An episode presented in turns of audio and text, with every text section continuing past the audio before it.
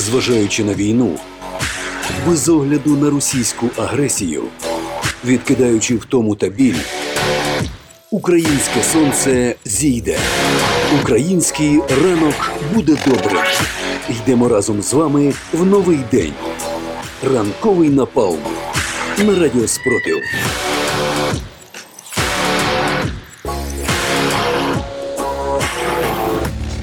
Ну що ж, Доброго ранку. доброго, доброго ранку. Ми вже ми сьогодні п'ятниця. Як завжди, з вами наш чоловічий колектив.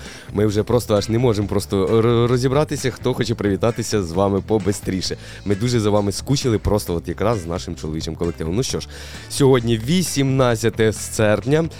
Сьогодні прекрасний день, сьогодні жарка погода, і я надію, що теж у росіян так само підгорає, як у нас сонечком.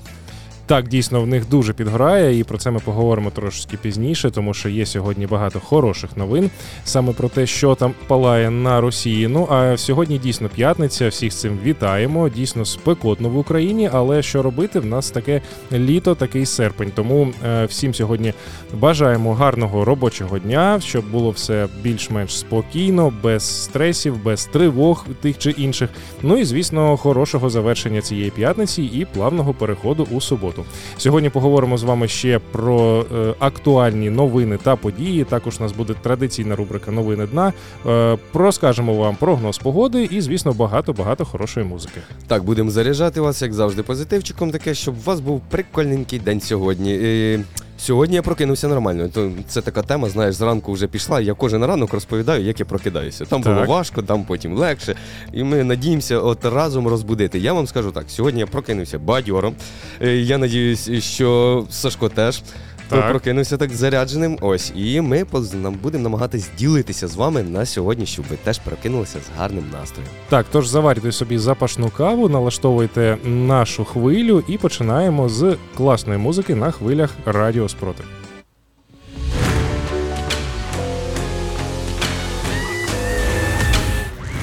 Ранковий напалм на радіо Спротив. Подаємо снаряди гарного настрою та любові до вашої щоденної боротьби.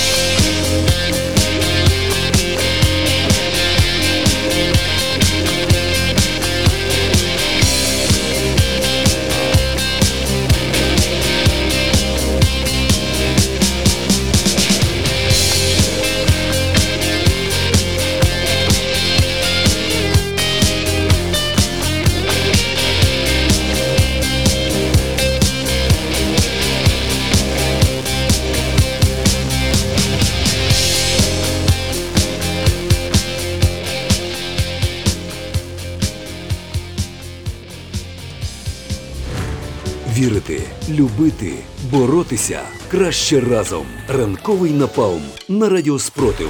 Сьогодні ви не самі. Угода спротиву.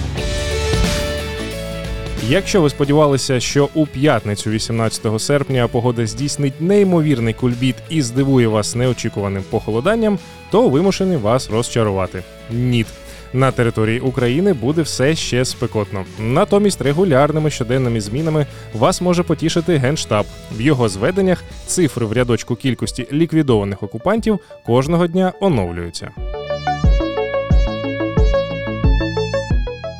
А от погодні умови поки що стабільні. Літо показує всю свою неймовірну силу, прямо як контрбатарейна боротьба сил оборони. Та надмірна температура призводить до підвищеної пожежної спеки, особливо на заході країни, окрім Івано-Франківської та Закарпатської областей. Разом з тим, в цій частині нашої держави подекуди дощитиме, а саме у Львівській, Івано-Франківській, Закарпатській та Чернівецькій областях. Сподіваємося, що там, де пройде дощик, скоро виростуть нові збори на ЗСУ.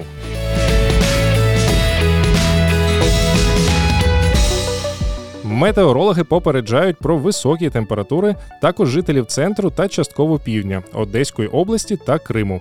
Хоч і очікується мінлива хмарність, однак без головного убору краще на вулицю не виходити. А в ті часи, коли волає сирена, сповіщаючи про повітряну тривогу, хоч в панамці, хоч без неї, варто залишатися в укриттях.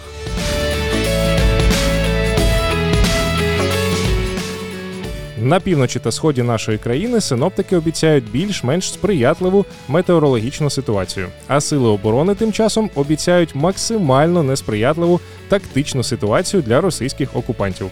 Дощів на цих напрямках очікувати не варто. Якщо ми, звичайно, не говоримо про дощі люті та снарядів, які поможуть насипатися на опозиції російських окупантів.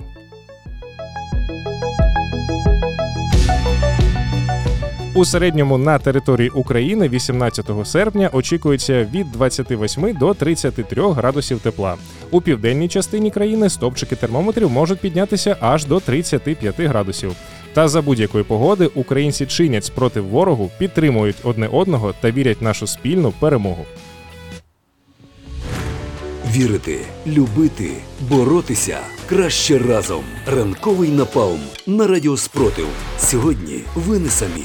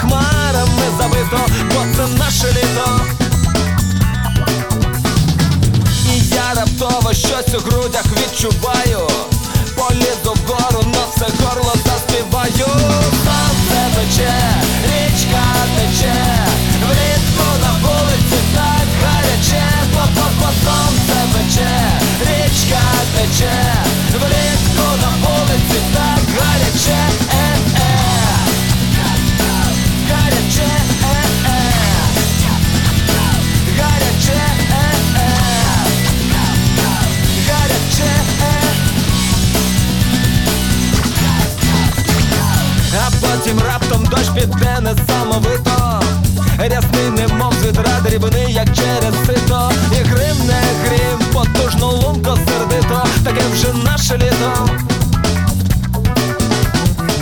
Та випадково дощ подружиться із вітром. І підуть разом і блукатимуть світом. А нам залишиться гарячим привітом. Тільки наше літо знову в грудях щось приємне відчуваю. І знову лізу вгору, знову заспіваю. Сонце пече, річка тече в ритму на вулиці так гаряче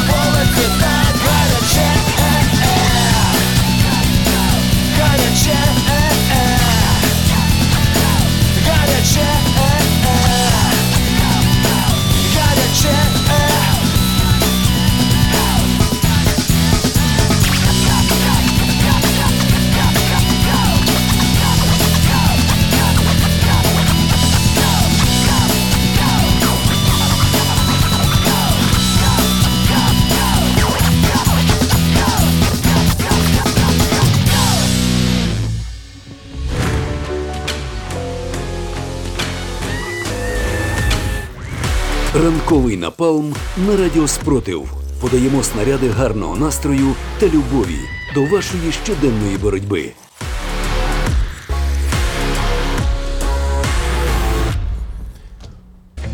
Що ж, друзі, продовжуємо ранковий напалм. Дійсно, сонце, сонце пече, в когось е, біля нього вже річка тече, бо це наше літо, і це дійсно наше літо, наша п'ятниця, наш серпень. І дійсно він дуже пекельний. Пекельний, як е, показує нам температура і прогноз погоди, а також як показують нам новини з Росії. Але що ж, е, нам не так уж і вже і спекотно. Ми перетримаємо любу температуру, любе навантаження. Але от мені здається, у Російській Федерації потрішечки, потрішечки та підгорає все-таки. Ну що ж, у нас є дуже цікаві такі новини по всій території Росії сьогодні в ніч і вчора, я тобі скажу так під вечір. Трішки було бавоване по всій території там Росії. Е, Але найголовніше, що знову прилетіло по Москві, знову по тому самому модному бізнес-центру, бізнес-району Москва Сіті. Так, є інформація, що у російському е, Міноборони заявили, що безпілотник намагався атакувати об'єкт у Москві і Московській області. Однак після впливу на нього засобами ураження ППО змінив траєкторію польоту і впав не на житловий будинок е, будівлю в районі Краснопі... Краснопреснінської набережної Москви. Я перепрошую, я просто російську мову не дуже так можу прочитати. Та й добре. Е, Що я можу тобі сказати? Сили ППО справилися. Як же ж вони долітають до території Москви? Яке там ППО може бути? Оце, по-перше, так дійсно, як воно туди долетіло. І по-друге, ось вони кажуть, що вони його наче збили, там воно втратило траєкторію, змінило траєкторію, десь там полетіло. ось в інший мені, бік? Мені цікаво, що вони його навіть не підбивали, а змінили Да, його змінило траєкторію. траєкторію. І е, ну, це заява, наче офіційна від е, Міністерства оборони Росії, але ж ми всі з вами бачили, хто не бачив, може передивитися в телеграм-каналах е, е, ці самі відео, які знімають очевидці там в Москві, і там видно, що він цей безпілотник все ж таки до своєї цілі дістався.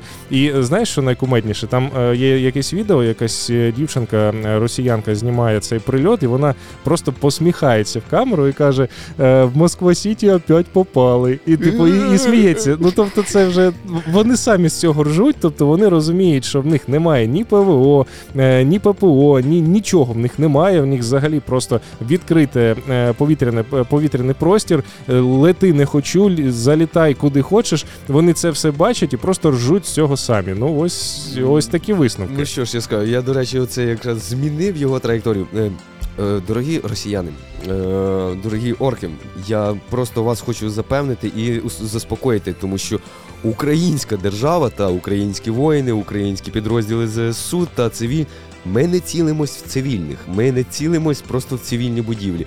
Ми дали вам даємо вам зрозуміти, що ми можемо робити дуже багато чого, і ми до вас дістаємо своїми вже силами. Так, і ми знаємо, де у вас під виглядом цивільних об'єктів знаходяться не цивільні, тому що наша розвідка працює. А ви ось цю інформацію почуйте і задумайтесь, наскільки у вас там дійсно все е, дуже так добре, як вам кажуть з телевізорів. Ось, а до речі, за приліт я просто, щоб наші вже е, слухачі вже трішки потішились нашого ну, радіо е, FM, Я вже запублікував уже в нашому телеграм-каналі відео, щоб ви могли подивитись на це все і ну, ну просто теж потішитися, як ми. Так, дійсно, зайдіть на наш телеграм-канал Радіо Спротив, подивіться ці відео, посмійтеся, поставте лайки, емоджі і чекайте на відповідні е, аналітичні сатиричні відео на нашому ютуб-каналі та Тіктоці, який сьогодні ми опублікуємо. Теж будемо раді за перегляди, за ваші лайки, за ваші коментарі. І, Ну, якщо не сподобається, можете дизлайк поставити. Ми нормально на це реагуємо. Але це не єдина бавовна, яка була на території Росії. Також губернатор Білгородської області Російської Федерації В'ячеслав Галатков запевняє, що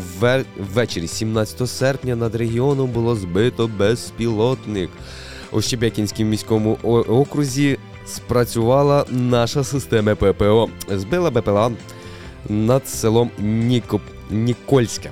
І от дивись, знову вони заявляють, що типу працює ППО. А ми з вами, ну ми з вами завжди говоримо про те, що не можна вірити е, ніяким е, джерелам інформації російської сторони, російським змі, тим більш е, умовно офіційним джерелам, бо це завжди є неправда, брехня і пропаганда. Тому, але нам з боку з боку нашої роботи доводиться аналізувати цю інформацію. Вас ми закликаємо все ж таки дотримуватися інформаційної гігієни і довіряти офіційним джерелам української сторони.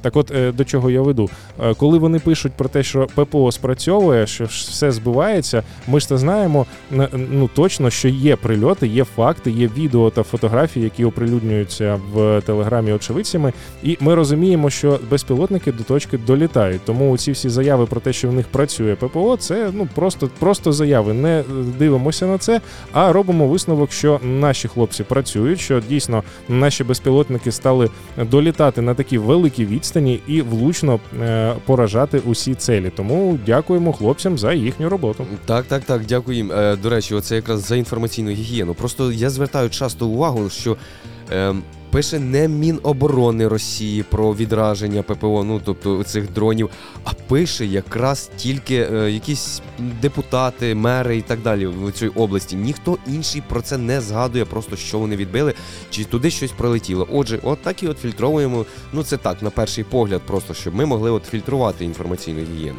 Так, і продовжуючи цікаві новини Ще- з ще Росії, бавовна. так є бавовна, але тут хочемо зазначити, що поки немає офіційних звернень з нашої сторони, немає офіційних підтверджень з офіційних джерел, що там дійсно відбулося. Але Міністерство оборони РФ стверджує, що 17 серпня український морський безпілотник намагався атакувати у Чорному морі російські кораблі, однак нібито був знищений. Сьогодні о 22.55 е, Збройними силами України здійснено без, безуспішну спробу атакувати морським безпілотниками ка- е, катером кораблі Чорноморського флоту, що виконують завдання в контрольну суд, е, судноплаваль. Судноплавальства в південно-західної частини Чорного моря за 237 кілометрів на південно-західній від Севастополя. Так, саме таку заяву зробили Міноборони у своєму телеграм. Тож бачимо, що аквадрони теж у нас працюють, теж, теж вони е, допливають до тих кораблів, які чергують у Чорному морі, до катерів, до кораблів, з яких е, і здійснюються оці залпи ракет щоночі по південним нашим областям. Але поки що е, повторимо про те, що немає офіційного підтвердження з боку українських офіційних джерел, тож будемо чекати на інформацію в подальшому. Але як у російському міноборони стверджують, що морський дрон не досягнув мети його згідно з заявою міністерства знищили. Сторожовий корабель питливий. Я скажу так, мені здається, що коли знищили от якраз нашого дрона, чомусь на цьому, напевно, кораблі задимлення, якісь почались навчання. Напевно. Ну, це їхня така оборона. Вони просто випливають кораблями, е, наші аквадрони їх збивають, кораблі йдуть на дно, і вони кажуть: ну, ось бачите, ми збили дрон. Він же не доплив там До, до, до речі, якоїсь. так, дрон же знищений. Все. Дрон, дрон знищений, тільки в нас теж мінус корабль. Ну, що, така ми, що ми можемо сказати? Е, Малюк сьогодні трішки погрався. Так, так. Слухай, ми забули ска- сказати головне, що оці дрони, які атакували е, Москва Сіті, це ж дрони бобри. Ось, ти, ти... На, назва дронів це дрони бобри. І я навіть бачив е, в якомусь телеграм-каналі, знаєш, росіяни пишуть Бобри атакували Москва Сіті. Я відразу той Згризли мультик з Люки Бобри, пам'ятаєш такий був? Так, так, так, так, все, Москву згризли до корня. Ну, Що я можу сказати? Сьогодні бобри та малючки погралися трішки в ніч. Так, дякуємо бобрам, дякуємо нашим малюкам, дякую всім е, нашим оборонцям, всім хлопцям та дівчатам, які захищають нашу країну, які зараз знаходяться на фронті і просуваються з контрнаступом. Велика, велика їм подяка. Ну і е, зараз у нас буде невеличка музикальна композиція в ефірі нашого радіо. Потім знову повертаємося до вас у студію.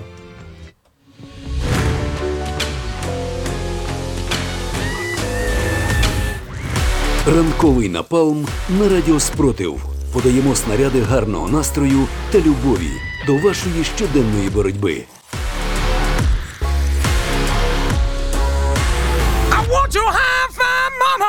Won't you let me play it tonight?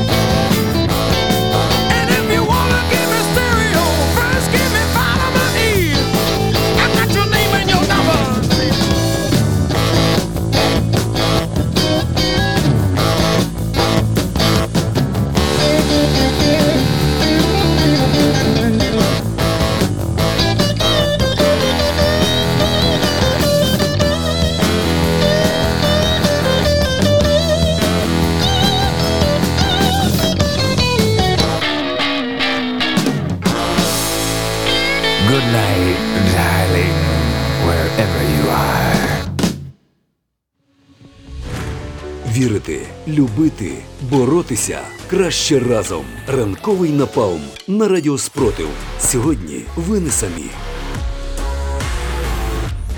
Так, друзі, ви сьогодні не самі. Продовжуємо ранковий напалм цієї п'ятниці цього ранку. Сьогодні в нас традиційний вже чоловічий напалм. Для вас в студії працюють Сашко Кубанський та Іван Лисенко.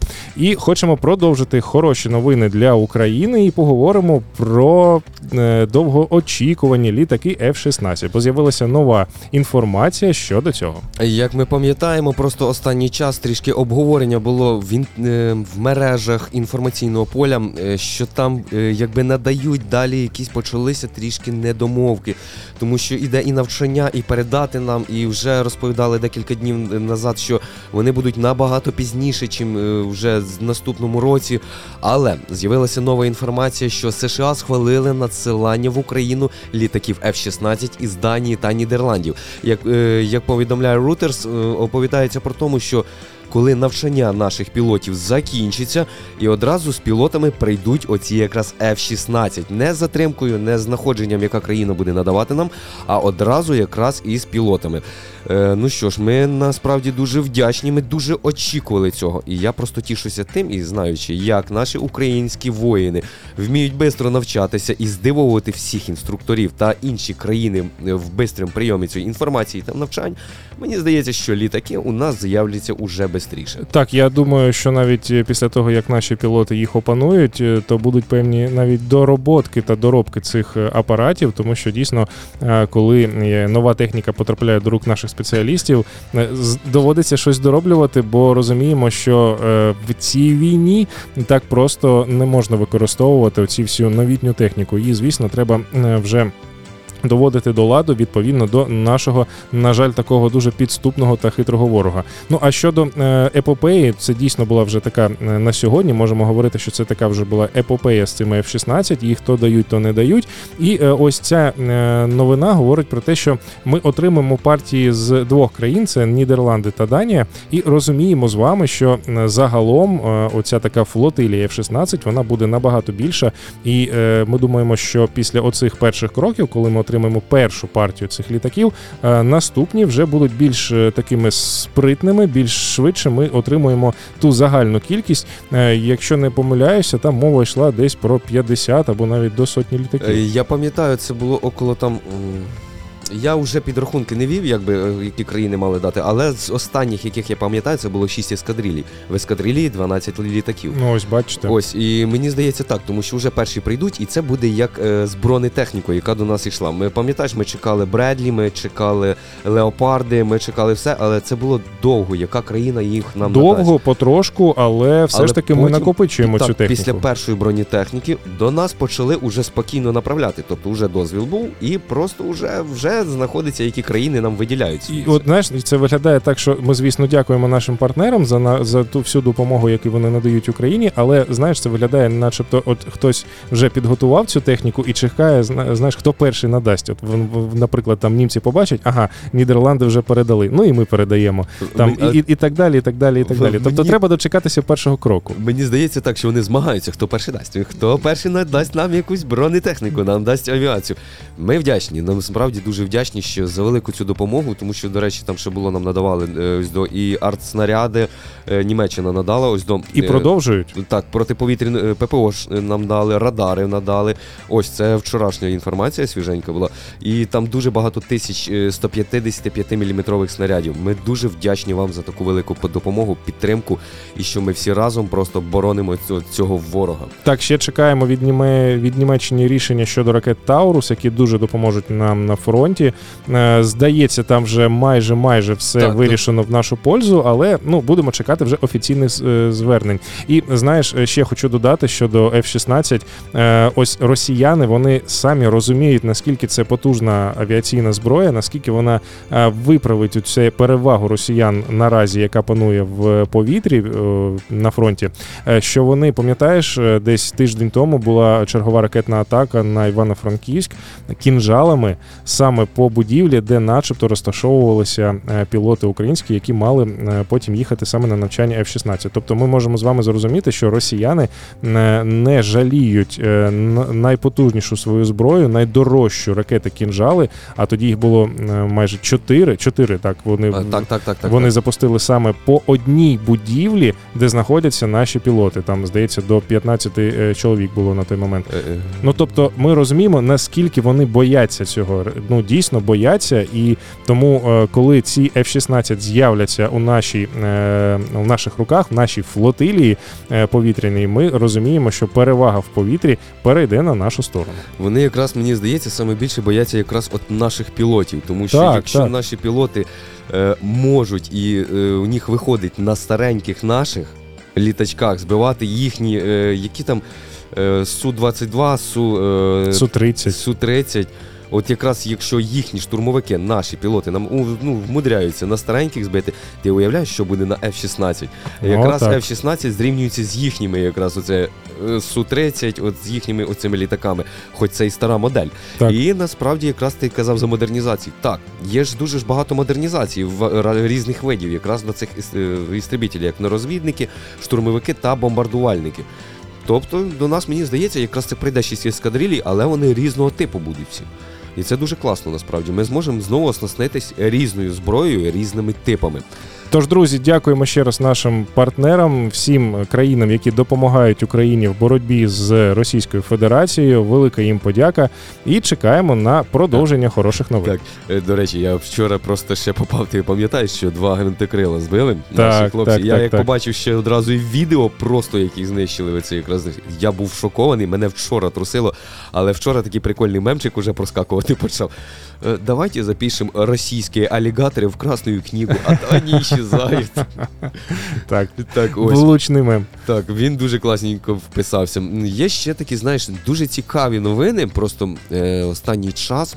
Якраз в J7, оці в підтримку захисту України підписується дуже багато різних країн. Е, як я пам'ятаю, здається, оце е, Данія, Латвія і Літва вчора уже встали в новий список. Вони додалися до інших країн на захист України. І якраз сьогодні теж з'явилася цікава інформація. Міністерство внутрішніх справ Литви е, Агнет Білотайте. Я перепрошую, якщо неправильно я прочитав.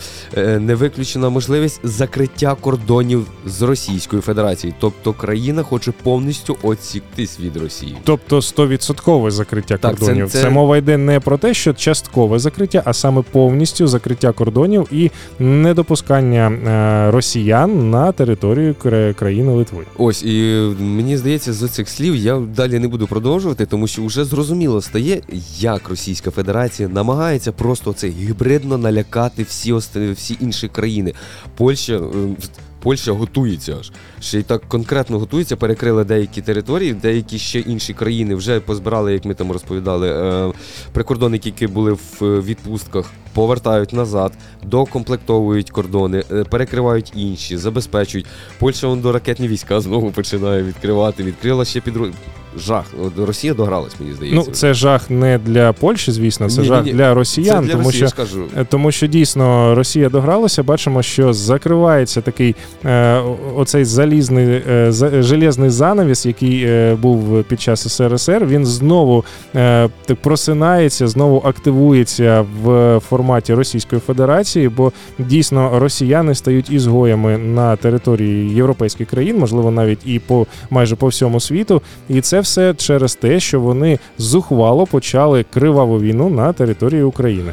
Ось. Вони мають це все розуміти. Так, е, якось в них це раніше виходило, трішки, ну як обманути, е, розказувати неправду на інші території всього світу. е, Тобто вони просто були ми одні, єдині вороги. І от із-за цього в них трішки виходило, тому що ну це виходить, що дві країни просто розказують свою правду.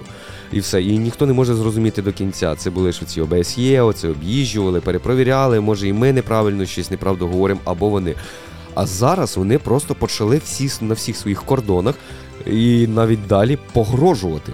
І тобто, оцим вони самих себе ввігнали, от якраз в цю яму, в цю от гнильну яму. Ну бо дійсно наші е, сусіди, країни Європи, які знаходяться поряд з Україною, вони бачать наскільки ця війна кривава, наскільки вона зухвала, наскільки вона масштабна, і е, вони розуміють, що в разі, е, якщо перестати підтримувати Україну, якщо не дай Боже Україна може програти в цій війні, то наступними будуть вони. Вони це розуміють.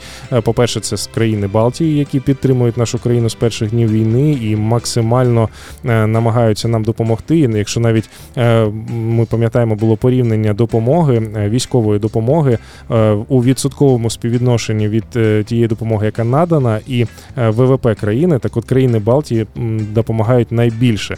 Тобто, можливо, ця сума о, в грошах вона, звісно, менша ніж допомога е, Сполучених Штатів Америки, але у співвідношенні до можливостей країни вона найбільша. Е, Далі йде Польща, далі йде е, Словаччина, Чехія. Тобто, це ті країни, які розуміють, що Україна має перемогти, має перемогти задля себе і задля їхніх задля їхньої свободи. Тому ще раз чергова подяка нашим партнерам. Так, велика дяка. Ще крім цього, я б хотів би ще сказати, тому що є якби. Країни, які інші допомагають, але ми не забуваємо, що у нас є цілий полк білорусів, білоруських воїнів, які Так. теж е, з- воюють за нашу е, країну. У нас є чеченці, у нас є армяні, у нас є грузини, у нас Ну, у нас навіть росіяни є, у якщо нас вже є про і те ро- говорити. так, у нас є підрозділи Росії, тобто це країни, які були ну, на тій стороні, і вони розуміють, що це неправда, неправдива війна, і які навіть вони до нас перейшли. Мене просто що вражає, коли так говориш, у нас цілими частинами до нас переходять полками. і так. я розумію, що тобто просто. Причому тут мова йде не тільки про е, військових е, росіян, які здаються в полон е, задля того, щоб потім потрапити в обмін і знову повернутися додому. А ми говоримо про людей, які переходять на бік України, про росіяни беруть в руки зброю і потім ідуть у бій проти росіян, тобто вони захищають нашу країну. Це, звісно, ми не хочемо говорити зараз про те, що не, всі росіяни погані, що є хороші, але просто констатуємо факт, що навіть росіяни е, воюють за Україну у цій кривавій Так, війні. Що і дуже часто вспливає таке слово, як ми втомилися від диктатури. Ми хочемо жити вільно і мати все-таки своє слово. Так, це можемо е, навіть такий висновок зробити, що інколи навіть оця потужна пропаганда Росії, яка промиває мізки е, всім, хто живе на цій території, і зараз намагається промити мізки людям на тимчасово окупованих територіях України, вона інколи дає такі невеличкі е, прогалини, через які ми можемо донести дійсно правильну думку. Ось якраз слухай, от в мене з'явилися деякі новини, ну вони е, вже були, але я просто я не можу це не обговорити. Якраз ти вгадав просто про точечку про окуповані території, тому що Російська Федерація е, вони невдоволені колаборантами, які просто не можуть зробити максимальну паспортизацію. Вони вже надали команду, щоб паспортувати від е, підлітків від 14 до 18 років. Ти уявляєш, уже дітям хочуть подавати паспорти, просто щоб вони могли голосувати, щоб була галочка в списочку. Е, Я не от в цьому я не розумію, що вони роблять, кому вони хочуть що доповісти. Якщо на російській території знають, що то диктатура, що їх слухають е, від страху, що їм Ну це вже відчай, це просто відчай. Ну. Е, Якщо мова йде, ось е, ти маєш на увазі новину з Луганської області, так де е, зазначається у центр національного спротиву, зазначає, що російські загарбники вимагають від колаборантів на окупованих територіях Луганської області до 1 жовтня провести примусову роздачу паспортів РФ серед підлітків віком 14-18 років. Ну тобто, це вже максимальний відчай від того, що їхня паспортеризація, оця і е, примусове прийняття цього, е, цього документу, воно просто ну, е, дорівнює нулю, але ж вони мають е, звітувати перед своїми кураторами та показати, хоча б на папері, про те, що дійсно люди на тимчасово окупованих територіях, українці, начебто, хочуть отримати цей паспорт. І бачимо, що якщо вже мова пішла про 14-річних, е, ну дійсно підлітків, дітей, ну це ну це дійсно вічі. Якщо вони хотіли спиралися на якісь, знаєш, такі верстви населення там е, стареньких е, пенсіонерів, там 60-70, можливо, старше віком, і я і ми бачимо і розуміємо, що певно і ці люди не пішли за тими паспортами, то вони вже не знають, чого робити. Так, ну я не знаю. Це вічі. Це просто вони самі сам, ну, самі собі щось пробують до не знаю, доказати. Хоча я не знаю що, і я кожен раз просто не розумію. Я не бачу логіки в їхній дії, хоча, напевно, ніхто її не бачить. Її не бачать, і доказати вони нічого нам не докажуть. А ми їм докажемо, що всі тимчасово окуповані території Росії це є території України. Це Україна. І пам'ятаємо якраз оці слова тимчасово окупована територія. До речі, я згадав за паспортизацію цю. Е, учора крутилося дуже відео таке. Дівчинка попала на територію України. Вона з Криму.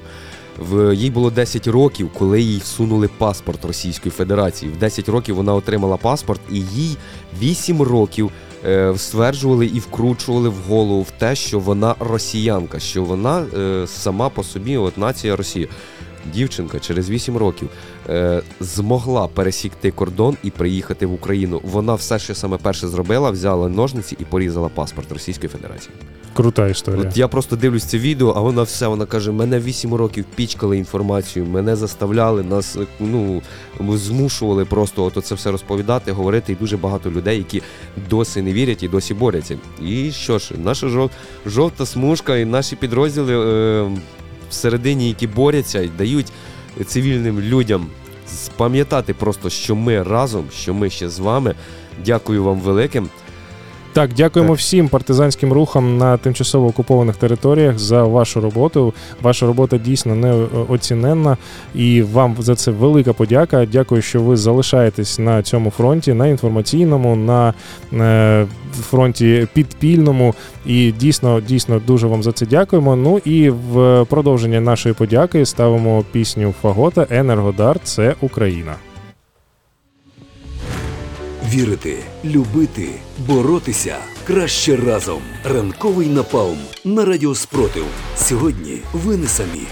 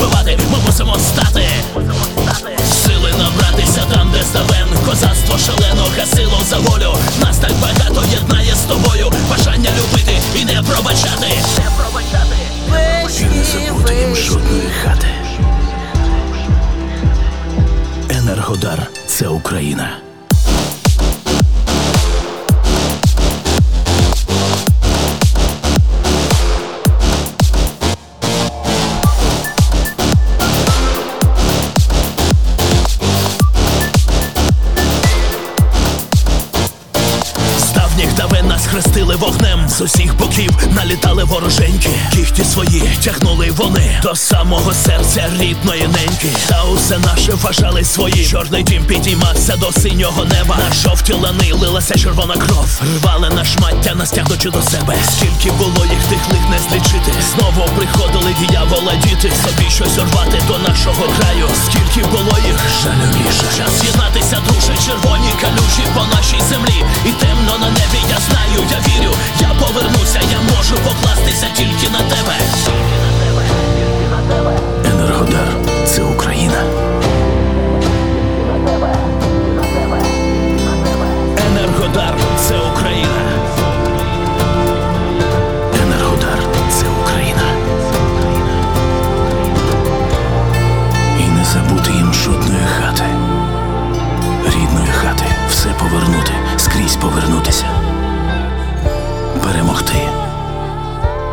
відбудувати і обійняти тебе.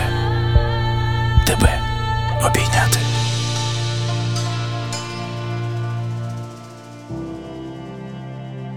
Енергодар це Україна.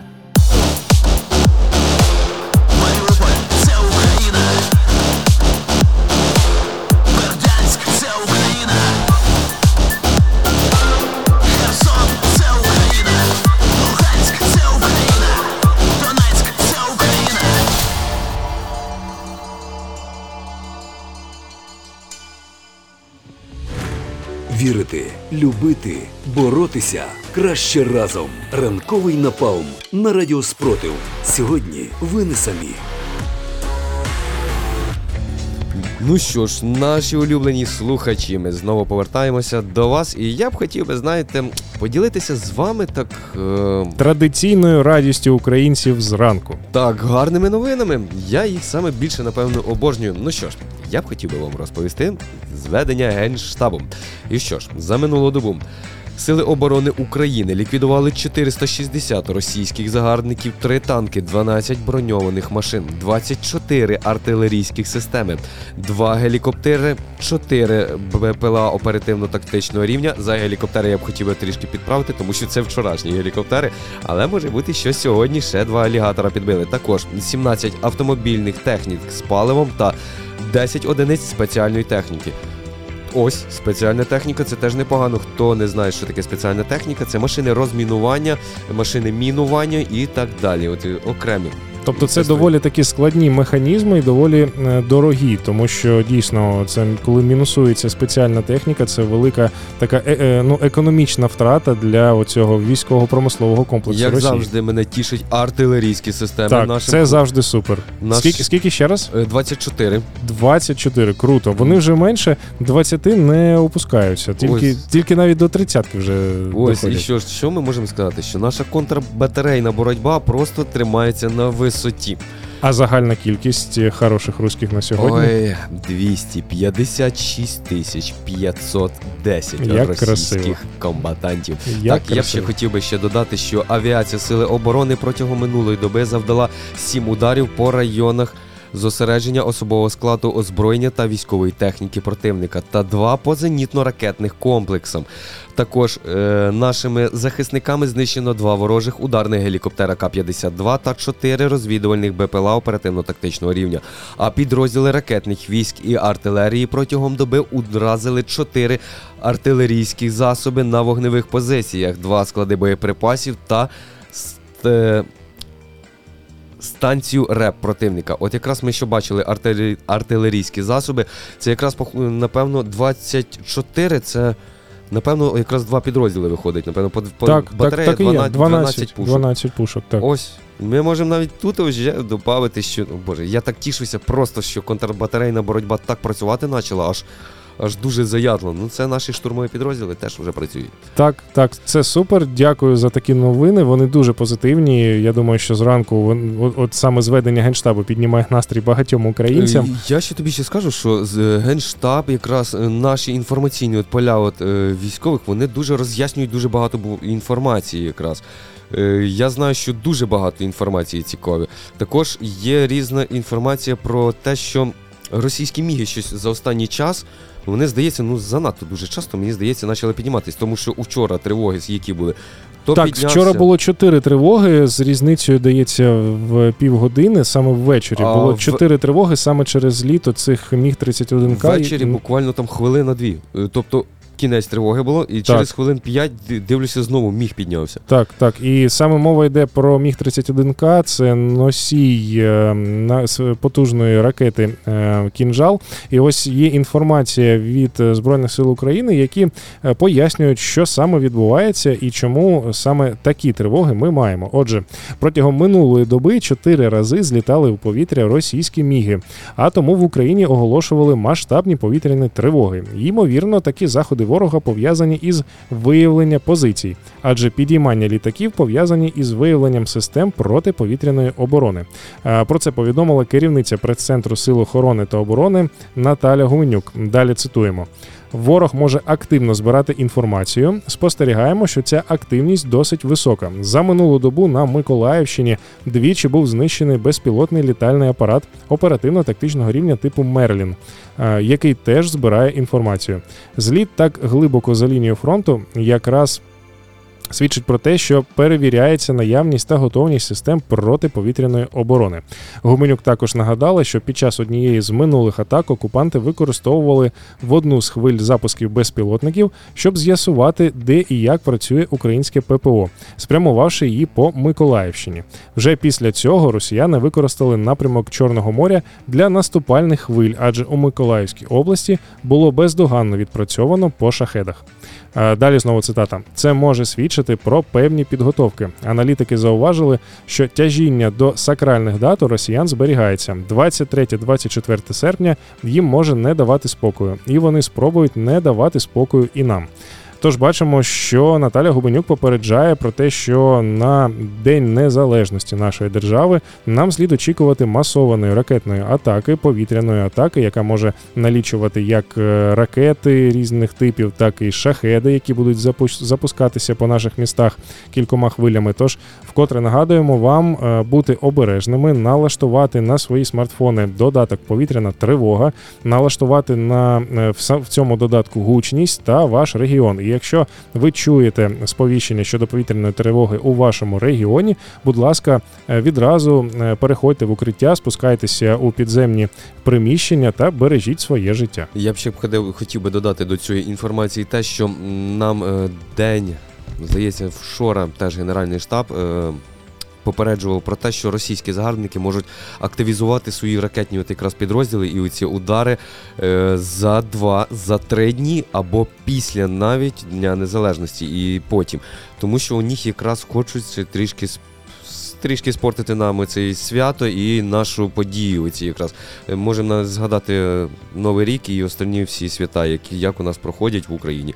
Вони одразу починають намагаються гатити нам, і вони просто вони вважають, що наші ППО вони або напилися, або сплять, і цивільні теж розслабилися і гуляють. Ні, ні, ми всі пам'ятаємо, що у нас іде війна, і ми завжди боремось. Ми ніколи не відволікаємось. Ми завжди на варті, ми завжди слідкуємо за інформацією. Військові слідкують за ракетами, ми слідкуємо за сповіщеннями, і тому дійсно сподіваємося, що оця інформаційна підготовка е, нашого народу до того, що можемо ми очікувати на свята, вона дійсно спрацює, і люди будуть берегти себе, будуть берегти життя своє, своїх близьких, своїх друзів, і е, все пройде добре. Е, також е, якраз на тему ППО я б хотів би ще додати. Всі знають. Я знаю, що цю інформацію вже всі на зубок знають, але я б хотів би ще раз запрохати, попрохати людей.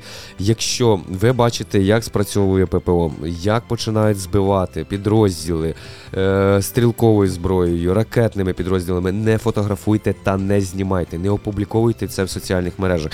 Це наш захист. Хлопці бережуть ваше життя і намагаються зберегти територію України в цілості та в повному збереженні. Тобто давайте будемо берегти одне одного, і ви теж будете трішки робити свій вклад в оцю боротьбу з російським загарбником. Так, залишайтеся свідомими, не хайпуйте, не публікуйте фото та відео е, роботи наших ППО, тому що дійсно це наш захист і це дозволяє нам залишатися живими. А зараз буде невеличка музикальна композиція в ефірі Радіо Спротив, після чого повернемося до вас у студію. Вірити, любити, боротися краще разом. Ранковий напалм на радіо Спротив. Сьогодні ви не самі.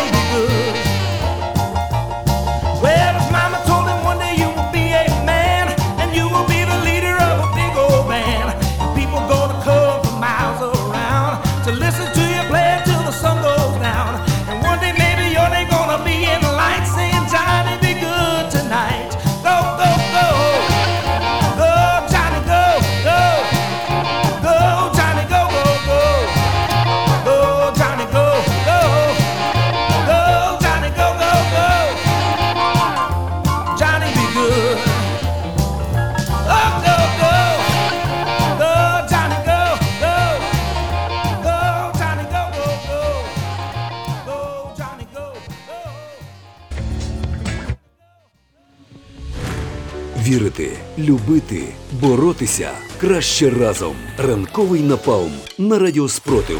Сьогодні ви не самі. Що ж, друзі, продовжуємо ранковий напалм. Нагадуємо, п'ятниця, 18 серпня. Це вже кінець робочого тижня. Сподіваємося, що цей день пройде у вас тихо та спокійно, і ви зможете розслабитися наприкінці дня з келишком якогось е, цікавого напою, та потім зустріти нормально е, наступний день, наступну суботу.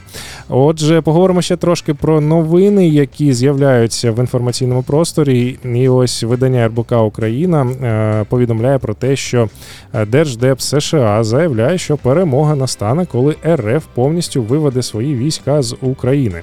Перемогою України у війні буде виведення всіх російських військ з її території. Сполучені Штати та союзники продовжуватимуть підтримку українців стільки, скільки буде потрібно для захисту від агресії РФ. Саме про це заявив заступник речника Державного департаменту США Ведант Патель. Повідомляє РБК Україна. Я б також ще б хотів би зацитувати декілька його слів, що українці відзначають 32-гу річницю декларацію про незалежність від радянського союзу. Це також другий день незалежності України з початку повномасштабної, незаконної та неспровокованої агресії від Російської Федерації. Ну що ж я можу розповісти? Я можу відповісти тим, що так, це незаконна агресія. Ми боро... ми м, всіма силами намагались від'єднатись від цієї країни, і в нас це вийшло. Ми далі намагалися розвиватися та жити в своїй новій незалежній країні. У нас це, це виходило. І російським загарбникам і Росії це не сподобалось, і вони рішили просто знищити наш народ і знищити нас як Україну, як. Е, Як країну, як як, країну. націю, бо дійсно ми не бажали цієї війни, ми не хотіли воювати. Ми є мирною країною, мирним народом. Ми дійсно обрали свій шлях і намагалися їм йти. І хочемо сказати, що ми і зараз йдемо своїм шляхом, але на жаль, е, в- нам доводиться виборювати свою незалежність і свій вибір у цій кривавій війні. Я б хотів би процитувати слова одного, одного знайомого. Україна дуже мирний і добрий народ. Вони завжди йдуть на допомогу. Коли їх починають бити, вони можуть стерпіти і промовчати. Але потім, коли вони починають оборонятися, вони не можуть розрахувати сили і починають давати здачі ще сильніше, і можуть не побачити кордону і кінця оцієї боротьби. І що ж, в Україні дуже великі втрати, і ця боротьба дається кров'ю та життями наших захисників. І що ж в Україні загальнонаціональна хвилина мовчання і пам'ятаємо всіх, всіх загиблих, які померли в цій несправедливій війні.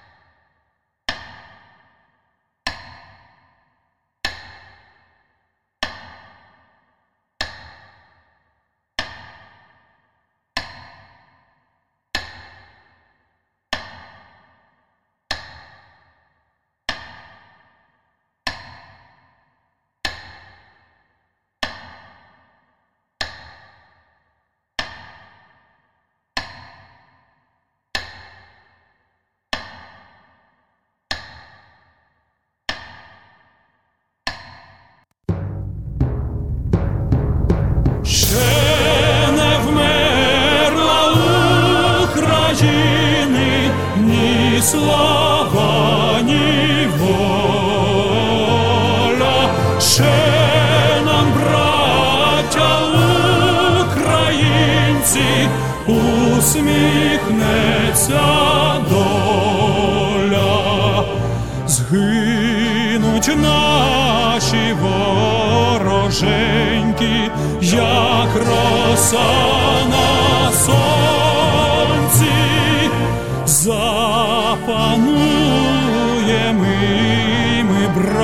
браття, у своїй сторонці, душою тіло ми положим за нашу свободу. І покажем, що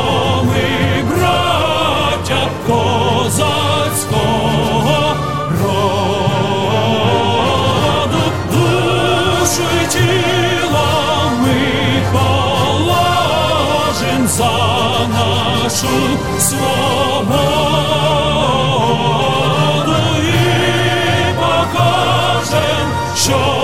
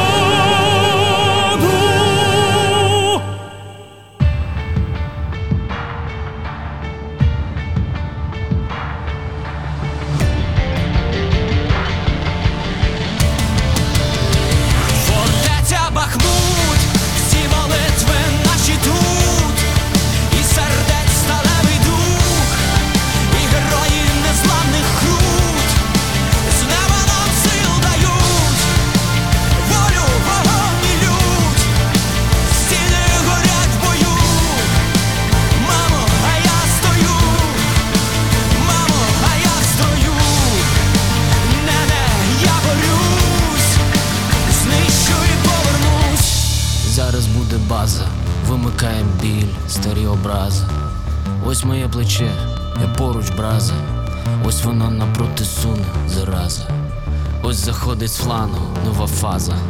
Працюємо спокійно, як того вчили нас. Там наше завтра за нашими спинами. І наші діти, батьки, родини там, і ті, що пішли на щиті, побратими також за нашими спинами. Нехай стрибає щур, загнаний кут, і палає заревом наш маршрут.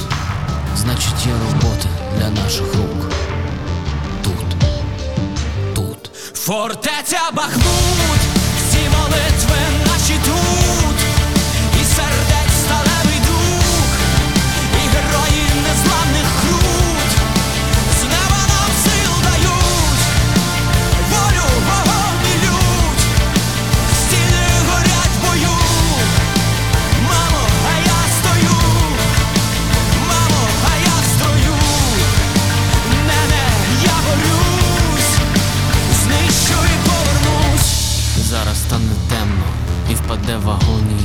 кривавий демон. Значить, ми боролись недаремно. Значить, ми дотисли так шалено. Значить, це за планом, далі ранок, а з ним перемога. Наостанок скажу лиш одне: боятись не гріх, гріх зрадити своїх. Фортеця Бахмут, всі молитви наші тут,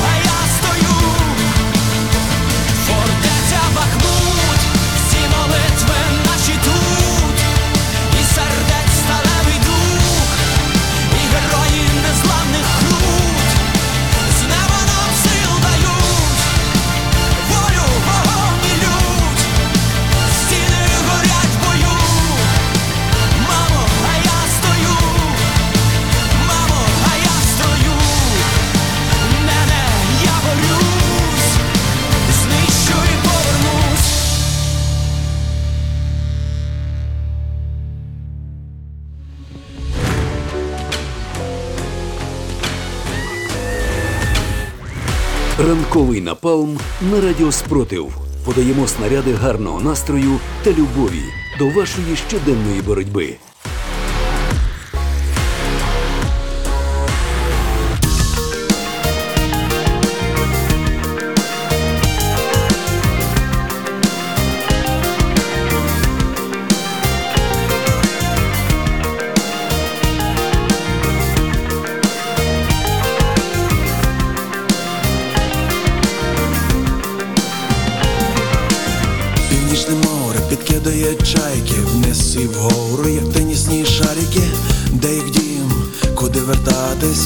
Шукати варто чи тут залишатись, їм трохи легше жити, ніж тобі. Вони не мусять зустрічати кораблі, шукати світло у темному вікні. Немає змісту, скажи собі, зайди в холодну воду, не бійся намочити ноги, переплисти кілометри льоду з дельфінами на той бік моря. Зайди в холодну воду, не бійся намочити ноги, переплисти кілометри льоду з дельфінами на той бік моря.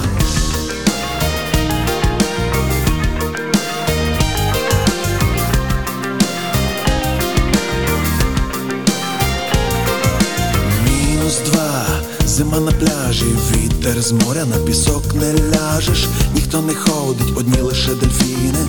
Розуміють, що нічого не зміниш, а ти чекаєш сигнала маяка, або з туману корабельного гудка, голосу хриплого старого моряка.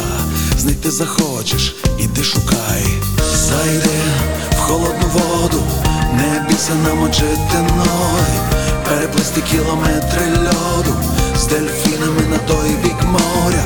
Зайди в холодну воду, не бійся намочити ноги, переплисти кілометри льоду з дельфінами на той бік моря. Зайди в холодну воду, не бійся намочити ноги, переплисти кілометри льоду з дельфінами на той бік моря. Зайди в холодну воду, не бійся намочити ноги, переплисти кілометри льоду з дельфінами на той бік моря.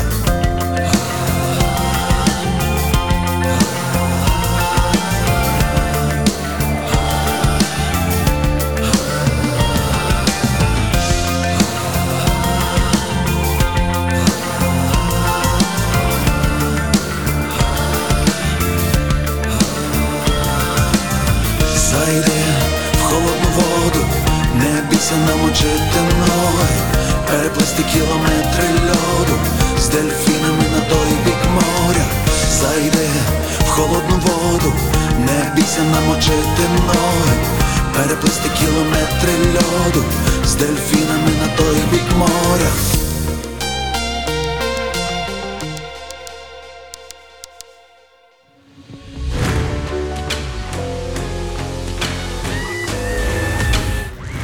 Ранковий напалм на радіо Спротив. Подаємо снаряди гарного настрою та любові до вашої щоденної боротьби.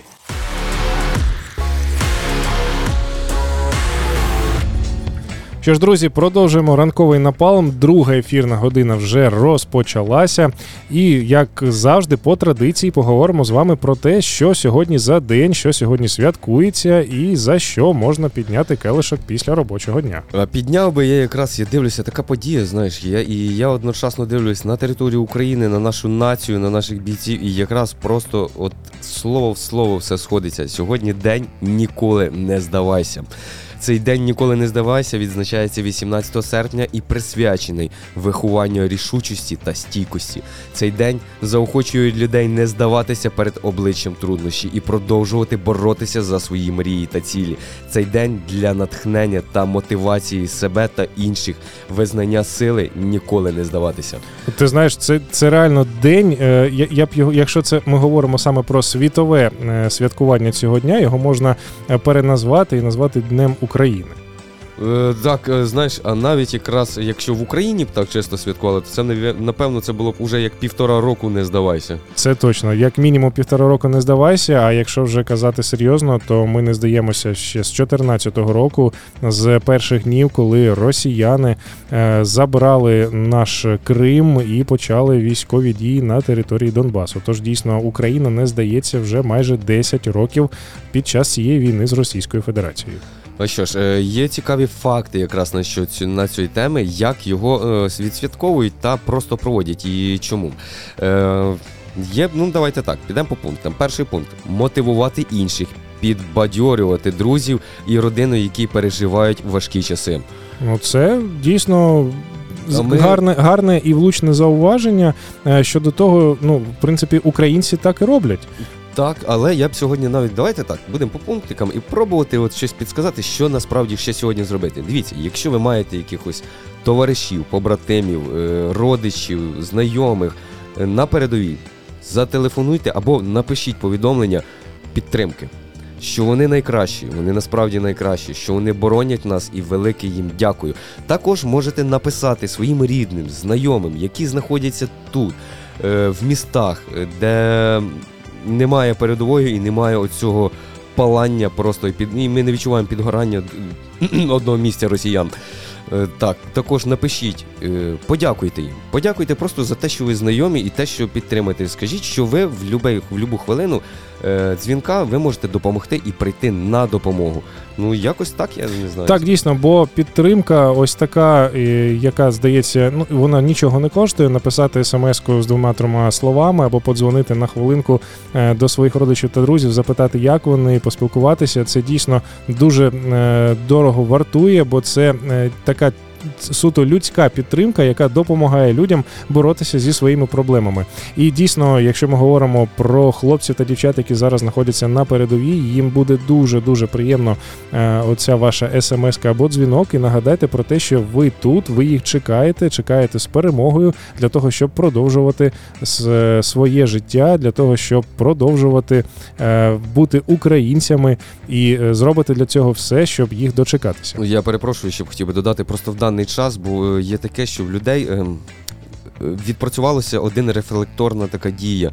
Е, Вони знають, що всім важко і не хочуть розповідати про свої проблеми. Буває, що промовчується, і просто, от, от якраз цих три слова може його підтримати, підбадьорити та навіть просто дати посмішку. Так що не забувайте, можете навіть не розпитуватись, чи в нього великі проблеми. Одразу просто можете запитатись. Якщо тут до тебе зайти в гості, а давай зустрінемось, давай вип'ємо кави, або там посидимо десь відпочинемо, та якось м'яса поїмо. Так, ну що ж, будемо далі. Так, далі наступне побажання це нагадувати собі, що важкі часи не тривають довго, але тривають сильні люди. Ось, я з цим згоден теж. Е, є важкі часи. До речі, є одне е, таке прислів'я, і я його інколи так підтримую. Якщо сьогодні насправді, я вибачаюсь, такий хріновий день, і насправді це найгірший день, значить далі такого не буде вже. Це точно. Е, Тож не забуваємо про те, що проблеми та незгоди вони можуть траплятися кожного дня, можуть бути великі, можуть бути маленькі. Е, Сіра полоса може змінюватися на білу, але це все ненадовго, і розуміємо, що головне залишатися сильними і проходити оці всі перешкоди чесно та гідно. От якраз у ці слова, але тривають сильні люди. Так, це воно якраз до цього доведено. Ну я так вважаю, що ти пережив сильні тяжкі моменти, ти став сильніше, ти себе згартував і укріпився. Все, далі вже йде сильна людина і готова пережити ще гірше. Так, е, далі поширюйте пости про важливі психологічні стійкості. Ну як сказати, я не перепощую буваю.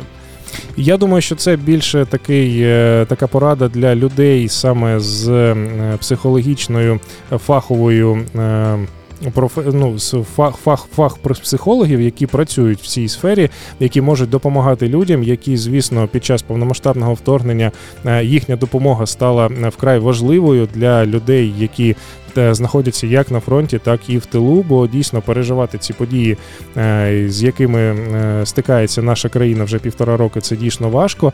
Тому дійсно, якщо у вас є якісь знайомі, які практикують психологічну підтримку, е, зробіть, будь ласка, репости в своїх інстаграмах та фейсбуках, щоб ті люди, яким потрібна подібна допомога, це побачили та звернулися до них. А для звичайних звичайних людей можете почитати ці пости, підібратися трішки якихось цікавих фраз, вимов і як.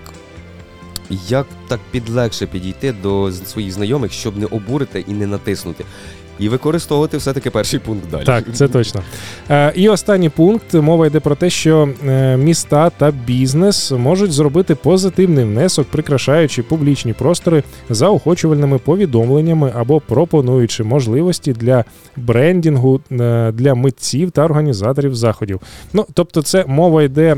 От я зараз оце це ми з- вами озвучили. Я згадую про те, як дійсно сучасний український бізнес, який продовжує працювати в Україні, працює працював е, з перших днів повномасштабної війни. Зараз він трошечки змінює свій ребрендінг і додає певні гасла стійкості та відважності щодо українців. От нещодавно з'явилося е, таке е, фотографія з'явилася в мережі, де мережа супермаркетів Сільпо на фоні свого е, логотипу Сільпо, до якому ми всі звикли, воно написало тримаємося або, е, або переживемо. Ну, щось таке. зна- Таке було гасло підбадьорююче. Витримаємо. Витримаємо. Ми так, витримали. так. Я бачив теж це гасло, і це класно. Я вже просто уявляв, уже як сільпо буде писати Ми витримали. Ми витримали. Так, це вже незабаром. І ще згадую е, одну мережу АЗС, е, заправки ОККО. Вони зараз е, роблять якийсь збір на е, черговий безпілотник, і там було такий банер, написано Озброїмо до зубів. І такий, знаєш, такий безпілотник з такими кликами. Ну тобто вони натякають на те, що вони допомагають армії і хочуть зробити максимальний внесок свій в нашу перемогу і наблизити її. Так, е, до речі, це мені подобається ця ідея, дуже вона класна. Але я б хотів би попросити одне: е, от е, люди, які хочуть поділитись емоціями, там зробити напис якийсь там Ми переможемо, ми сильні. Там так, ви будете найкращі. Тільки, будь ласка, не, не пишіться балончиками на стіклах десь і на стінах. Просто так, аби графіті зробити. Або Так, це але зробити, якщо але це дуже... але якщо це не стіни біля посольства Російської Е, А на стінах Посольської Федерації можна, можна, але можна і не таке написати. Так, на тему графіті я, я сприймаю це гарно, але це просто коли це насправді гарно зроблено і е, майстрами, а не просто от е, накалякали на стінки. До, до речі, знаєш, ось зараз є така трошки еволюція у цього е, стріт е, арт е, культури цієї графіті. Це створення певних муралів. Тобто ми говоримо про великі такі картини, знаєш, на фасадах домівок. Тобто, коли робиться ну, ну, графіті, ми звикли, що це такі невеличкі картинки, знаєш, на рівні там першого другого поверхів. А це ми говоримо саме про всю частину, про весь фасад Будівлі будинку. Якось. Так, так. І це робиться десь, е, ну не звісно, не на фасаді, а десь з, з торця будинку. Велика картина, і зараз е, в йде саме в е, тематиці війни, в тематиці визвольної війни. От я згадую, е, були такі мурали в столиці, зроблені е, і присвячені волонтерам, е, от зооволонтерам, які вивозили е, тваринок з е, окупації в Київській області. Потім були мурали присвячені Джевеліні. Якщо згадуєш, ну це було ще на початку повноштабної війни. Тобто е, є така е, еволюція цього графіті, е, щоб воно було не. Не викликало якесь е, От, і, і от я і про це говорю, щоб воно не було от хаотичним, маленьким і таким аж дуже-дуже занедбаним. Це як знаєш, просто аби намалювати. Я от на таке попадаю. Ну воно. Ну, Воно щось значить, але щось своє по їхній мові. А от якраз те, що ти кажеш, оце воно змінюється. Я, до речі, досі бачу дуже багато картин цікавих. Я назвав би це картинами. А це не є графіті. картини, так, це є картини саме в е, стріт виконанні, тобто вуличному виконанні. І дійсно, це навіть е, після війни це може приваблювати багатьох е, культурних туристів, які будуть приїжджати до міст, де будуть створюватися подібні мурали. І дійсно це буде такий, знаєш, як. Е, Чергова нова якась е, культу, культурний так, об'єкт, так. так. який притягує людей е, до цього. І Тобто це, не будуть ганяти вже людей і хлопців, які Так. з балончиком побачили і все, по- побігли за ним. А це буде насправді, мені здається, це буде дуже важливо, насправді, якраз для мотивації. І щоб нагадати деяким людям, що втомлюються всі, і потрібно терпіти і інколи й промовчати. Я просто попадаю, буває на такі відео, як ем, цивільні починають казати, ми втомилися від війни. І я потім одразу приходить інше відео, як стоїть солдат, знімає бронежилет. У нього Так, на, я на це нозі бачив. турнікет, викручує, викручує кров, там витирає і каже: дивіться, щоб ми не втомилися.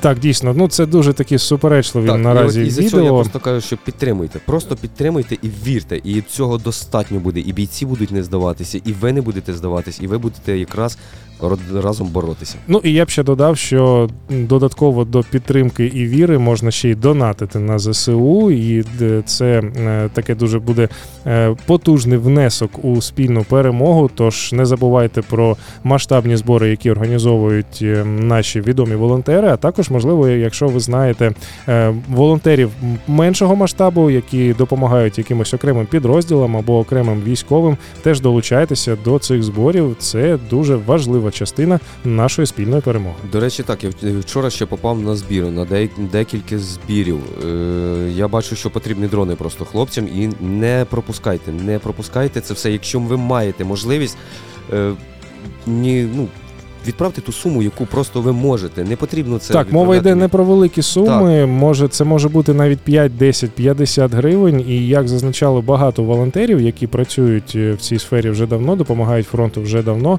Головне не е, сума, яку ви відправляєте, а регулярність. Тобто не треба відправляти там 20, 30, 50% вашої зарплатні раз на рік е, і забути про це. Відправляйте 100 гривень, але щотижня або щомісяця, і це буде більш, більш е, потрібніше. Це, це допоможе якомога е, більшому більшій кількості людей, ніж ви раз на рік якусь суму закинете на той чи інший збір, і ось будете вважати, що ви допомогли. Ви, звісно, допомогли, але краще менше і частіше. Так, це набагато буде продуктивніше. До речі, є ще цікаві теж події. Е, Які, знає- які сьогодні від, Так, відзначаються. Так, я так дивлюсь просто за підтримку. Ми за, там говорили за слова, за вислови. Так, я так. одразу попав просто на цікаву подію. Насправді вона трішки така жартівлива, мені здається. Ну, ось, але сьогодні е, кожен день щороку. е, 18 серпня відзначають День поганої поезії. Засновниками події є відомі творці свят подружжя Томас та Рут Ройс з компанії Velvet Holidays. Томас почав вигадувати та створювати свята багато років назад з метою принести гумор у повсякденне життя. Тепер він це робить зі своєю дружиною. І на рахунку пари близько 100 подій, більшість з яких такі ж дивакуваті, як і День поганої поезії. Ну що ж я можу сказати? Я як поет, я себе не бачу. Я не знаю, я не, не, не писав. Ти я... знаєш, я от, от зараз ми про це говоримо. і Я згадую вислів, е, що заважає поганому танцору, а що ж заважає тоді поганому поету. Ну, поганому танцору там заважає склом. Так, а, а що ж заважає поганому поету? Е, не знаю, напевно. Я не знаю, олівець. е, Олівець? Поганий, я не знаю, записник. Або просто мізки трішки не в ту сторону. Ну, олівець це гарна ідея. Можливо, дійсно він йому і заважає, бо десь не там знаходиться. Але поговоримо все ж таки про це свято, яке сьогодні відзначається. А чому захоплюватися можна тільки красою та поетичною поетичністю гарних віршів? Інколи і погані творці потребують визнання. Для деяких помилки стають новою можливістю удосконалити своє вміння. Тому не треба впадати у відчай.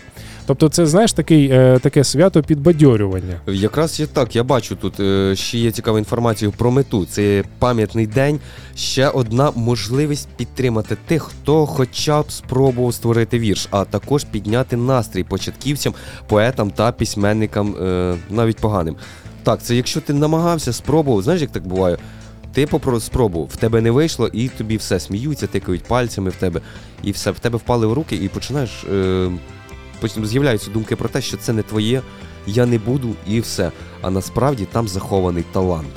Так. І дуже багато є, і в різних професіях. Це не тільки за, за письменництво і за поезію якусь. А й тут якраз я розумію. Просто збираються люди, погано написав, ха-ха-ха, там посміялися, підбадьорили, що насправді дуже класний витвір там.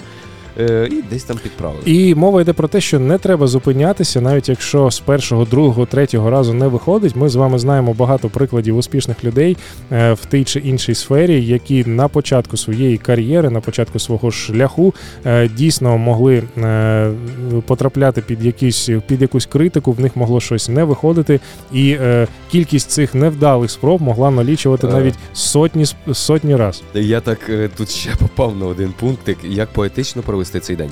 Ти знаєш, ем, а ще це свято привід написати по, е, по-правжньому поганий вірш. Є, ну, як я зрозумів, це цілеспрямовано, просто поганий вірш написати. Для чого? Для чого? Можливо, для того, щоб порадувати близьку людину або надати комусь змогу впорівняти, краще оцінити цікаву глибоку поезію. Що ж я можу сказати? Я напевно сьогодні сяду і спробую щось написати для підняття настрою у всіх. Так, друзі, і ви спробуйте сьогодні написати якийсь поганий вірш для підняття настрою своїх, е, своїх друзів, своїх знайомих. І може сьогодні ввечері після роботи якраз про це і поговорити. Ну а ми поки е, поставимо невеличку е, цікаву музикальну композицію в ефірі, і потім повернемося до вас у студію.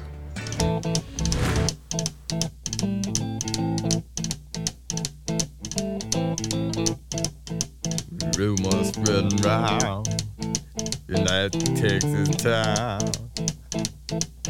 about the shack outside the game. And you know what I'm talking about. Just let me know if you wanna go to that home mile on the range. They got a lot of nice girls.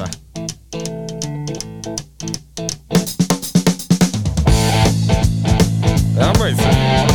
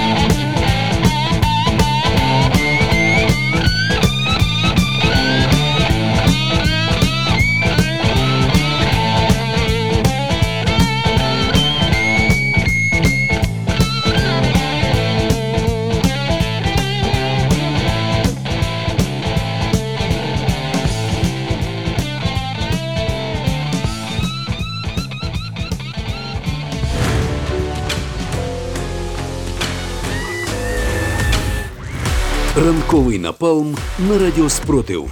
Подаємо снаряди гарного настрою та любові до вашої щоденної боротьби.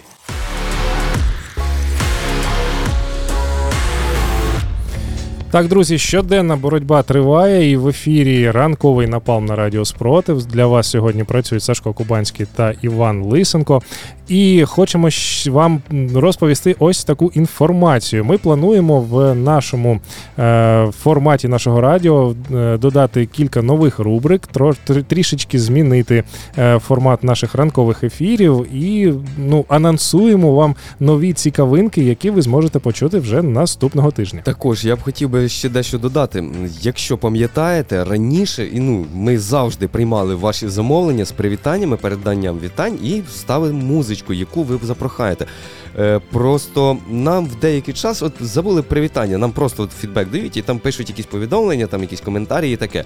Але по ходу хтось про це згадав. І до нас прийшло повідомлення, привітання і передати. Так, це таке цікаве привітання, бо ми не бачимо е, реальних імен, і ось е, це певно такий, знаєте, шифр-код, який використовується для того, щоб Аноніми, аноніми. ніхто нічого не зрозумів, крім тих людей, для яких це все ж таки є. Отже, е, якийсь такий хлопчик або дівчинка, я не знаю, е, в, з нікнеймом Добрий е, передає привіт якомусь іншому.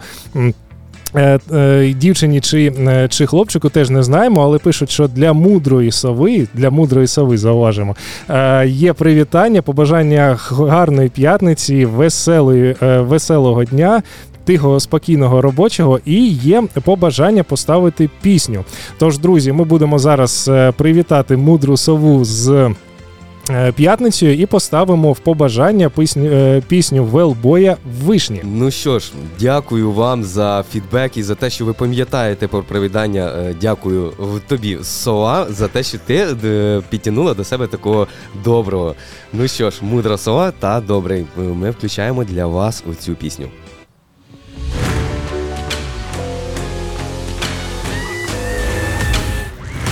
Ранковий напалм на радіо Спротив. Подаємо снаряди гарного настрою та любові до вашої щоденної боротьби.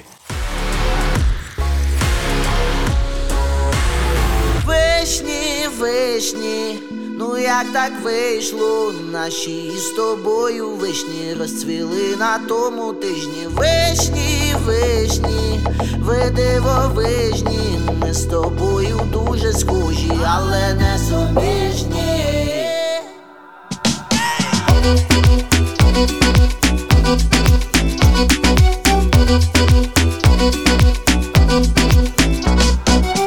Паночка вишневого компота і не смішно шота. Я підкинув вишню в небо, не попав до рота з першої хвилини, закохався сильно, не дивився на часи, загубив години.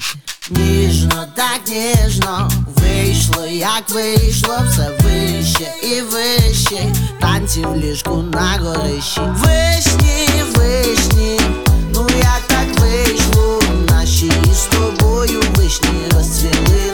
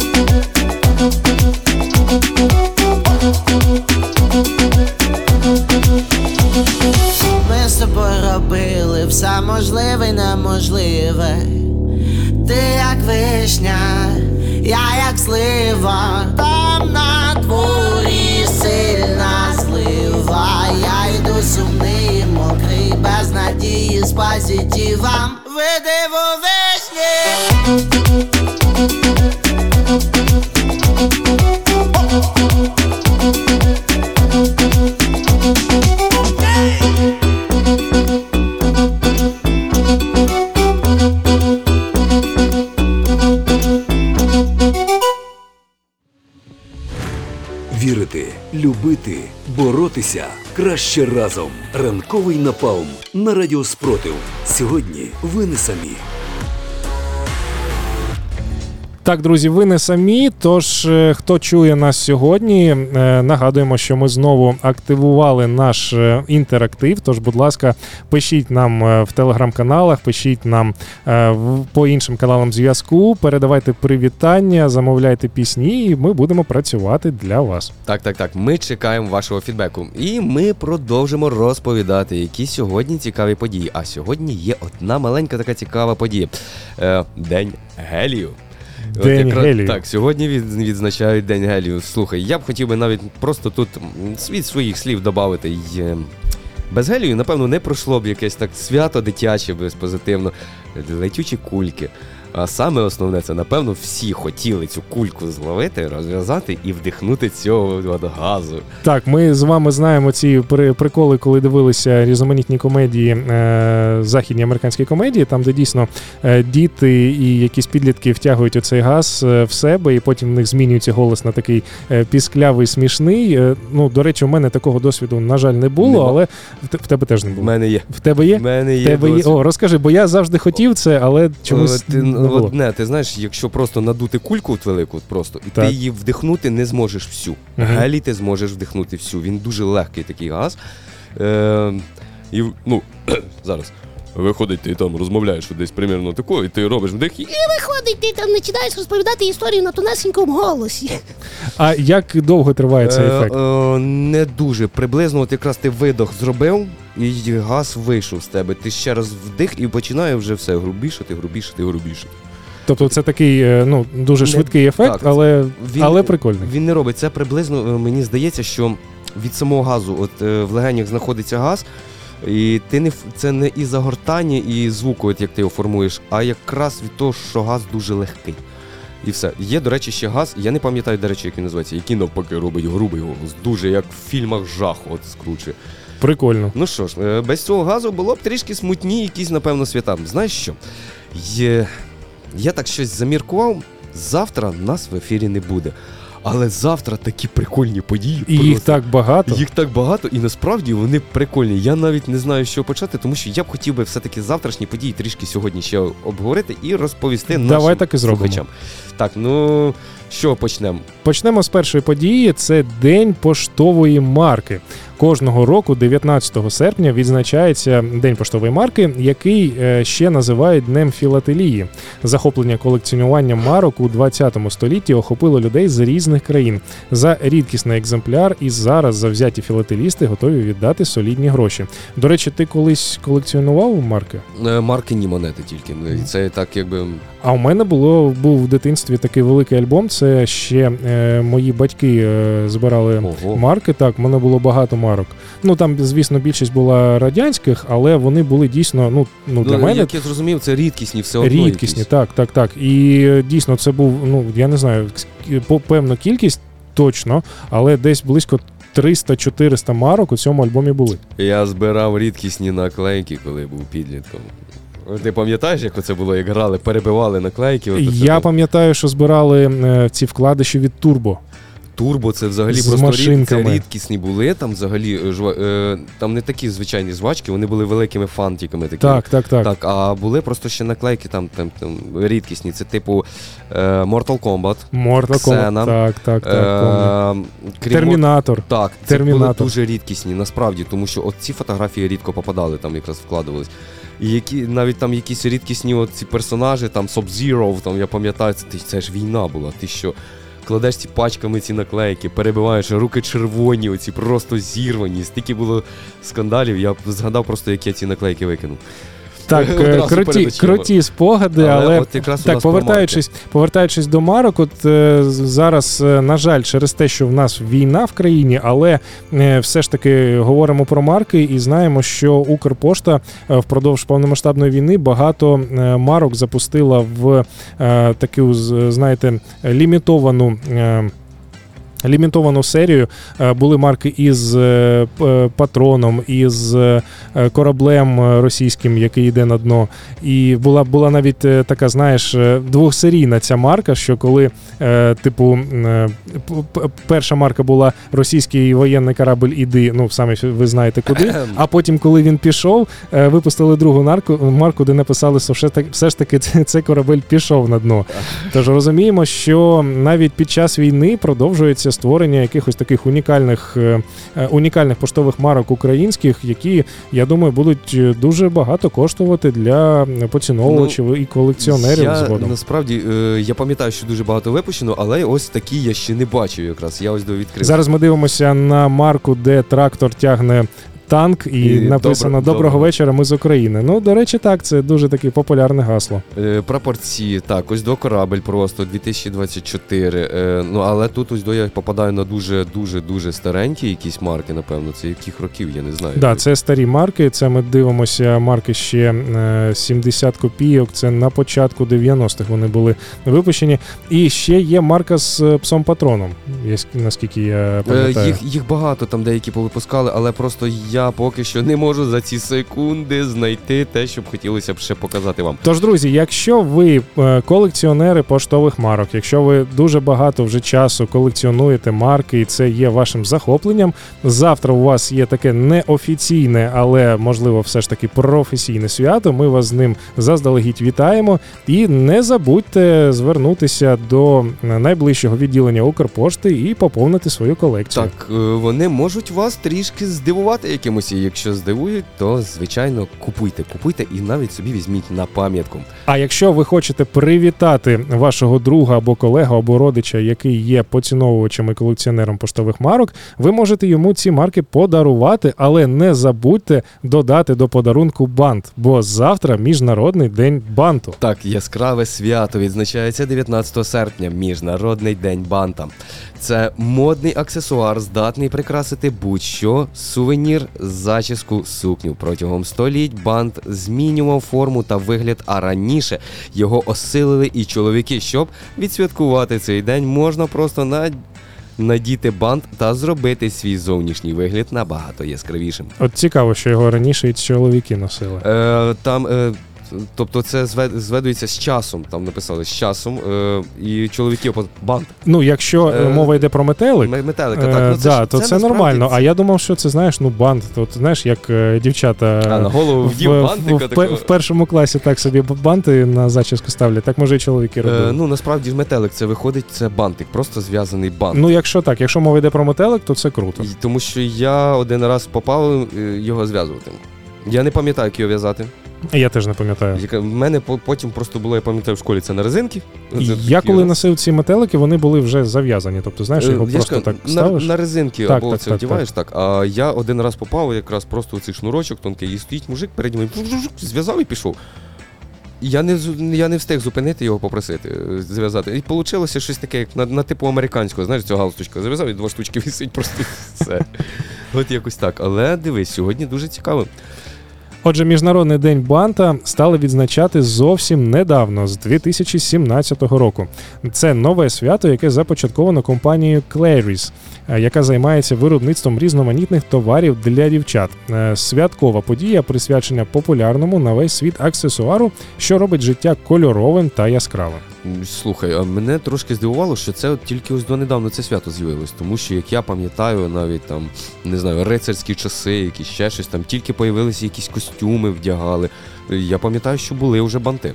Е, Так, ну е, дійсно, це можливо певно якийсь такий маркетинговий ход компанії для того, щоб е, збільшити продажі своєї продукції. Але дійсно, оці сама річ, як ну бант як річ, вона дуже давно існує в історії, і ну ми бачимо його всюди. І дійсно, ну як на мене, то саме прикрашання подарунків в красиву таку подарункову подарунковий папір та надання ленточок та бантів, воно дійсно знаєш так збільшує трошечки саму вагу подарунку, яке ти, яке ти хочеш подарувати тій чи іншій людині.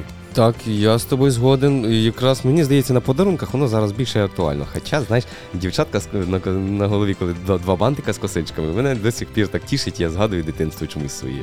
Це да. Так, І продовжуючи свята, е, хочемо сказати, що якщо завтра ви все ж таки будете дарувати марки якомусь філателісту, не забудьте додати до цього подарунку бант. А коли будете передавати подарунок, зробіть фотографію, тому що завтра всесвітній день фотографії.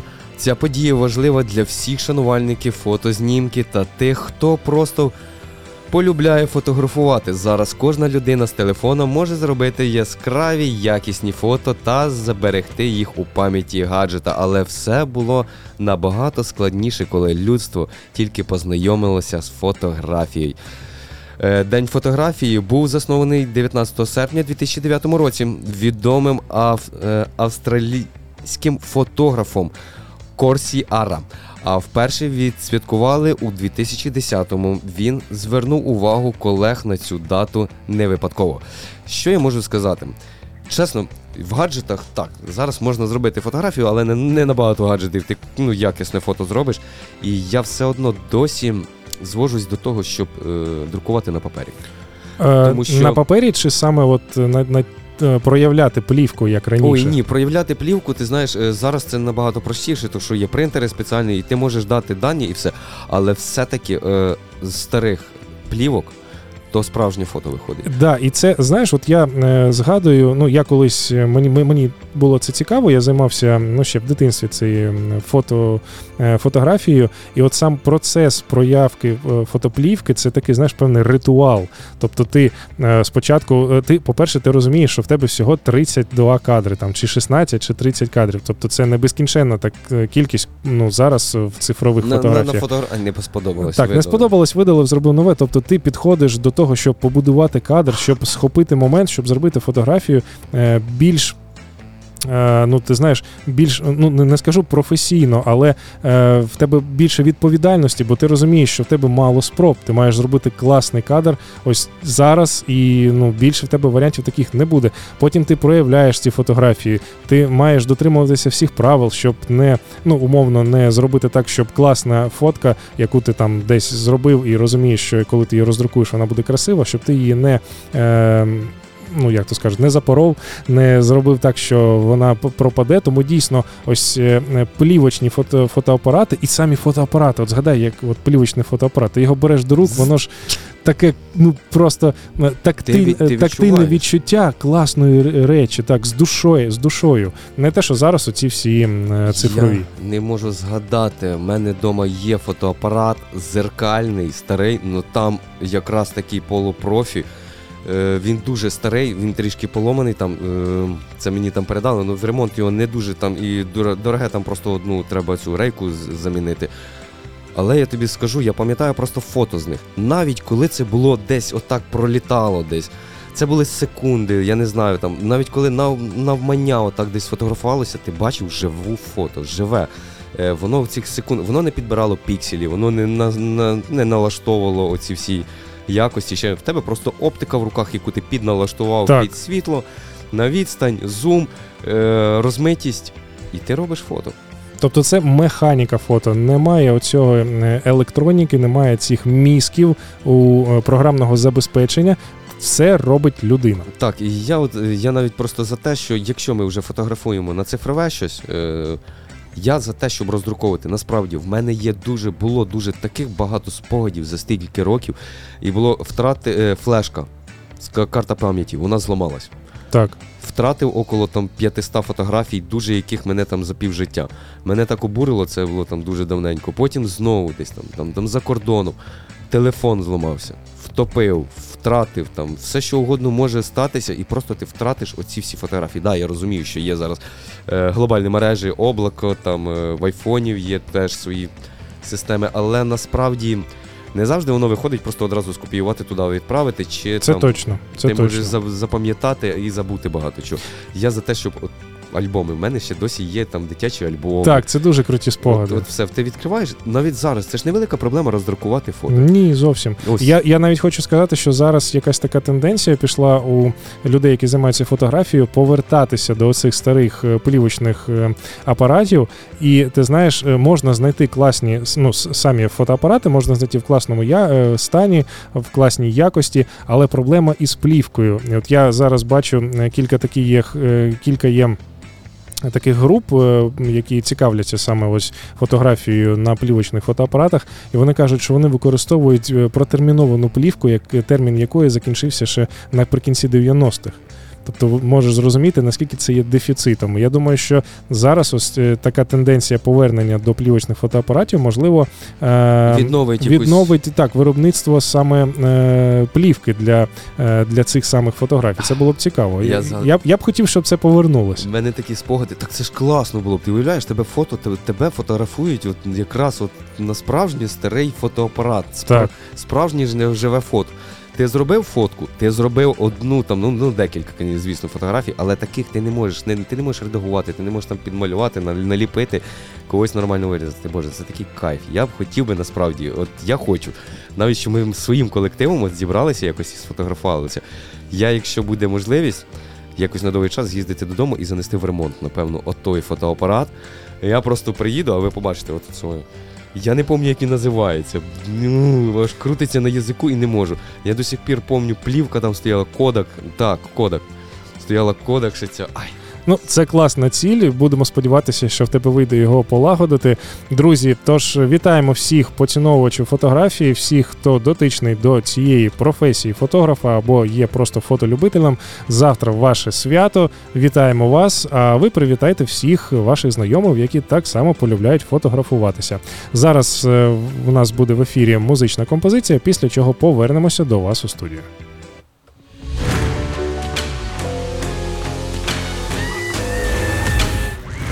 Ранковий напалм на радіо Спротив. Подаємо снаряди гарного настрою та любові до вашої щоденної боротьби.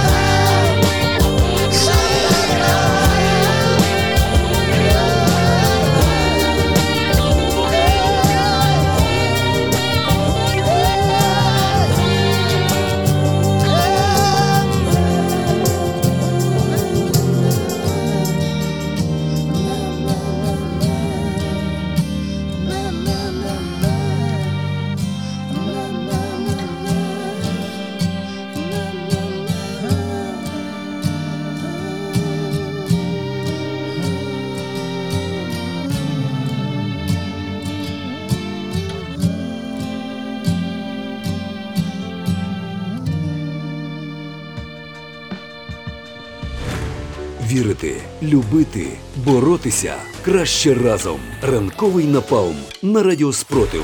Сьогодні ви не самі. Що ж, друзі, ось і завершується наш чоловічий ранковий напалм. Сьогодні у нас п'ятниця, 18 серпня. Нагадуємо вам про те, що кінець робочого тижня. Сподіваємося, що останні години вашої роботи пройдуть тихо та спокійно, і ввечері ви зможете відсвяткувати один з, е, з цих свят, які ми про сьогодні вже говорили. Ну що ж, ми будемо напевно вже закінчувати наш ефір. Ми будемо з вами прощатися. Е, а через декілька хвилин до вас прийде з актуальними новинами Ліда Валькова. Дякуємо, що були з нами. Гарного вам дня та почуємось. Па-па! Вірити, любити, боротися краще разом. Ранковий напалм на радіо Спротив. Сьогодні ви не самі.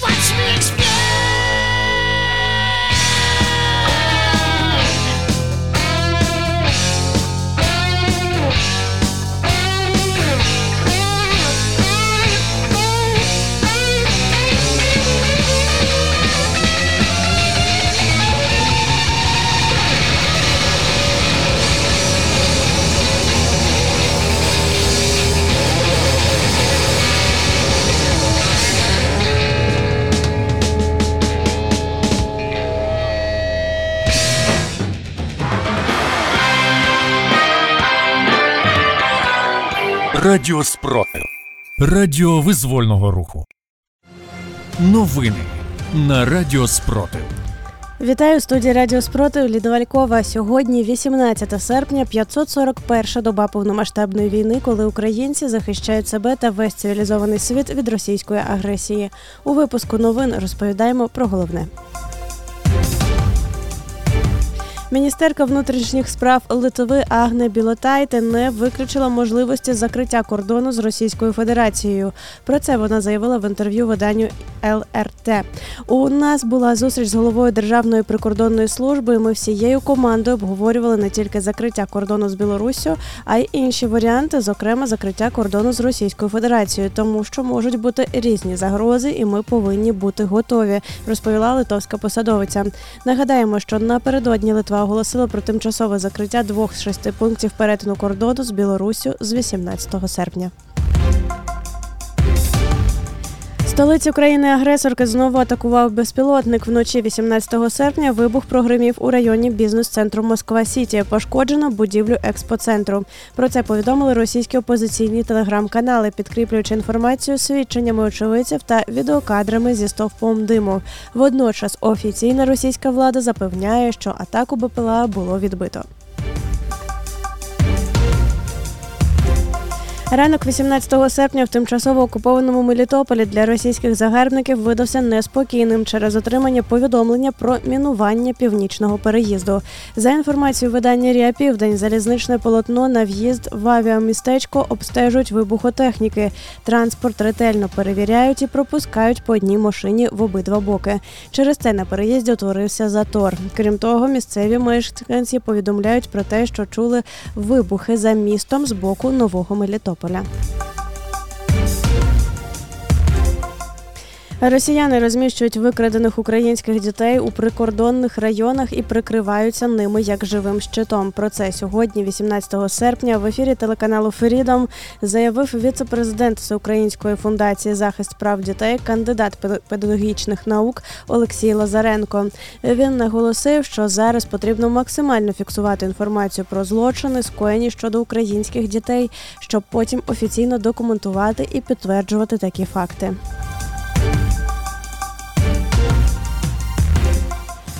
У населеному пункті Першопокровка тимчасово окупованої території Херсонської області російські загарбники організували так звану ініціативну групу батьків з поміж місцевих мешканців, колаборантів з проросійськими поглядами.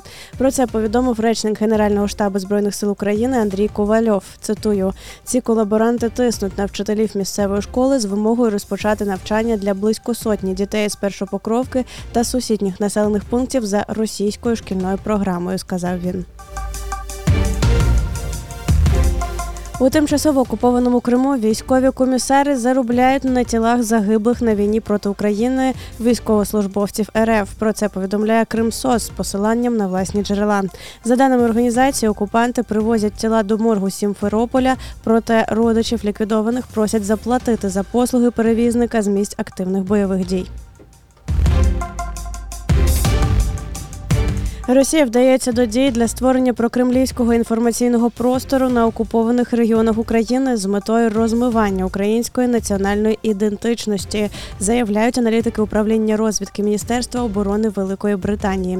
Так, 15 серпня, перший заступник голови адміністрації президента Російської Федерації Сергій Кирієнко відвідав окупований Донецьк на сході України, щоб повідвідати школи та перевірити їхню інтеграцію в російську систему освіти. Паралельно у Запорізькій області окупаційна адміністрація отримала вказівки з Росії щодо запровадження нових стандартів акредитації навчальних закладів. Зокрема, з 1 вересня в школах окупованих регіонів України та всієї Російської Федерації з'явиться новий підручник з історії Росії. Книга вихваляє так звану спеціальну військову операцію та описує Україну як ультратерористичну державу, зазначають експерти. За даними українського генштабу, на південь від Бахмута, що на Донеччині, українські воїни продовжують наступальні дії. Нині вони закріплюються на досіг... на досягнутих рубежах. Водночас на Куп'янському та Лиманському напрямках Сили оборони України відбили атаки російських окупантів. За останню добу Сили оборони України ліквідували 460 російських загарбників. З вами була Ліда Валькова з випуском новин на Радіо Спротив. Тримаємо стрій, віримо в сили оборони та в нашу спільну перемогу.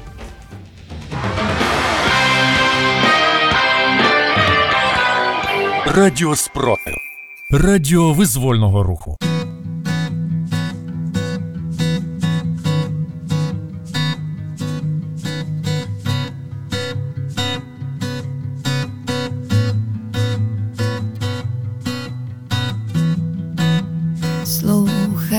Дощі замість новин, десять нудних годин, годин, твоє житло, мокрий картон, десять брудних вікон, вікон, якби то якби то в нього війти залишити. Щось чи залишитись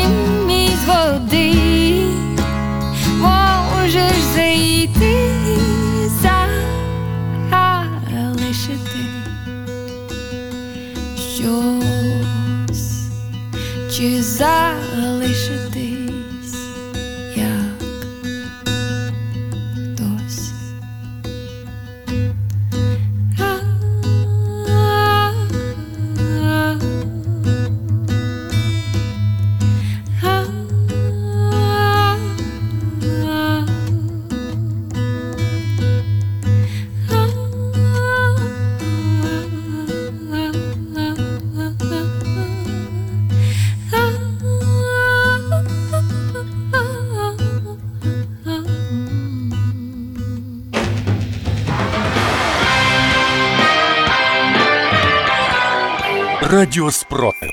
Радіо визвольного руху.